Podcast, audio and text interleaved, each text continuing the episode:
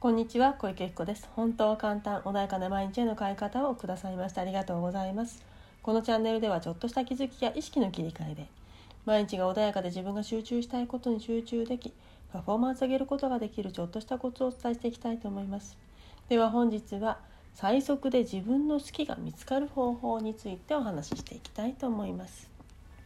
はいでは今日はですね最速で自分の好きが見つかる方法ということでですねご自分がねわからないっていうふうにね思ってる方って結構たくさんいらっしゃいますし前回ねお話もさせていただいた通りですね世の中の常識っていうものに縛られていると本当に自分が何が好きなのかわからなくなってしまう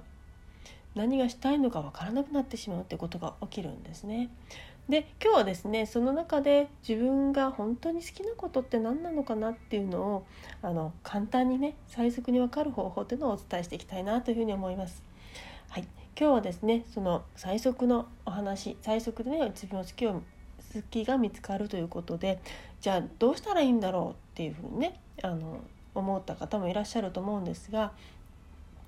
本当に簡単なんです。ちっちゃい頃から自分がねやってきたこと何気なくやってる行動思い出してみてほしいんですね。もしくはちっちゃくなくてもいいです。最近でもいいです。最近からね最近自分が何か何気なくやってること無意識にやっていることお茶を飲むことかもしれない。映画見に行くことかもしれない。ただお散歩することかもしれない。人と話すことかもしれない。それをね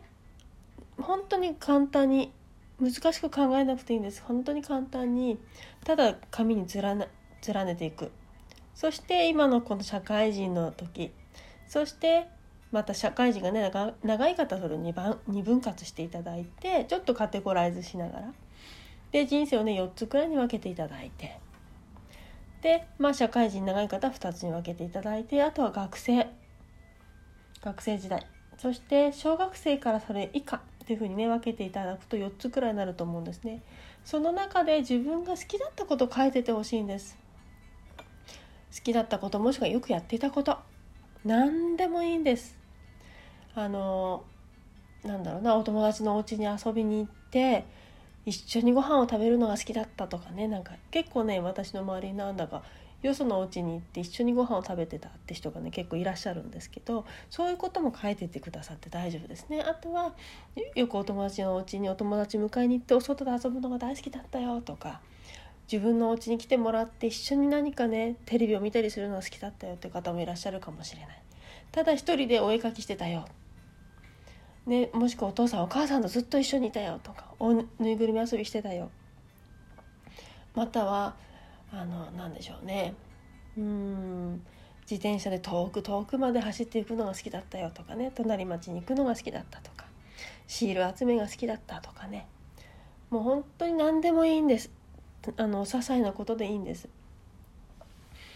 その些細なことなんだけども書いていきます。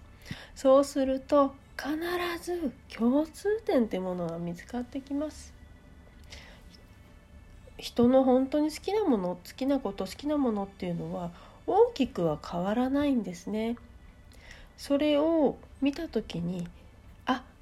いっつも人といることが好きだったなっていうのが分かると人といるっていうことがまず自分にとって大切なことなんだってことに気づくことができるんですね。じゃあ人といるんだけれどもさらには外で遊ぶのか家の中で遊ぶのかそれだけでもまた変わってきますよね。自分の傾向っていうのが見えてきます。もしくは外で人と遊ぶもしくはえっ、ー、とまあ最初はね小学校の時とか小さい時はお友達と一緒にいることが好きだったのかもしれない。でいつも人と一緒にいました。じゃあ中学校高校生になってくると外に出て人と遊ぶことが好きだった。話すことが好きだった。でそうすると今度は社会人になってお金ができたら海外旅行好きになったよ。っていう人がいるかもしれないそういう方はもしくはどんどんどんどん外に向いて誰かと人とコミュニケーションそれが日本という国を超えてたくさんの人のあのそのねなんだろう人と触れてコミュニケーションをとってさらにはその違う人たちの価値観だったり考えを聞くとことが好きなんだっていうことに結びつく方もいらっしゃるかもしれない。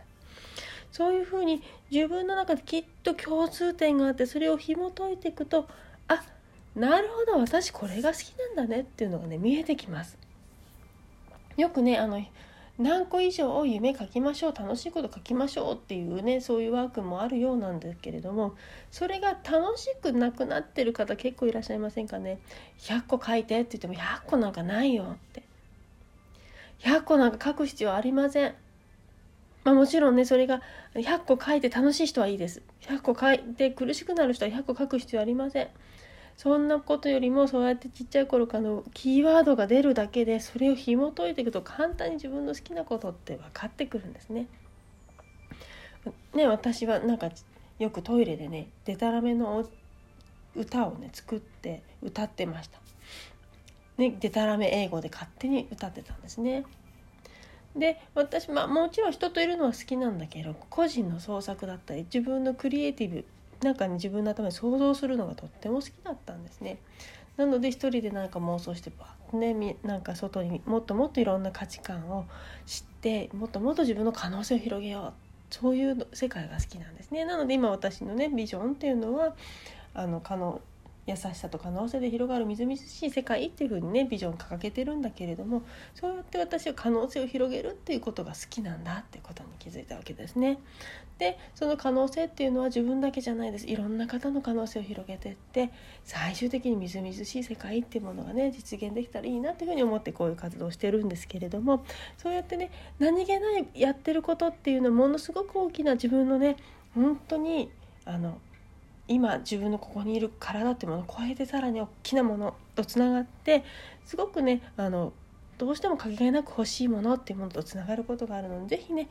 まずはねちょっとその書き出しみたいなことをやっていただけるとなんかヒントが出てくると思います。もし分かんないなと思ったらね是非ねあの質問としていただければ何か私の方でね探せるかもしれませんしセッションと受けていただければそこでね探すこともできますので是非ねあの受けてみていただければいいかなというふうに思います。はい。では今日はね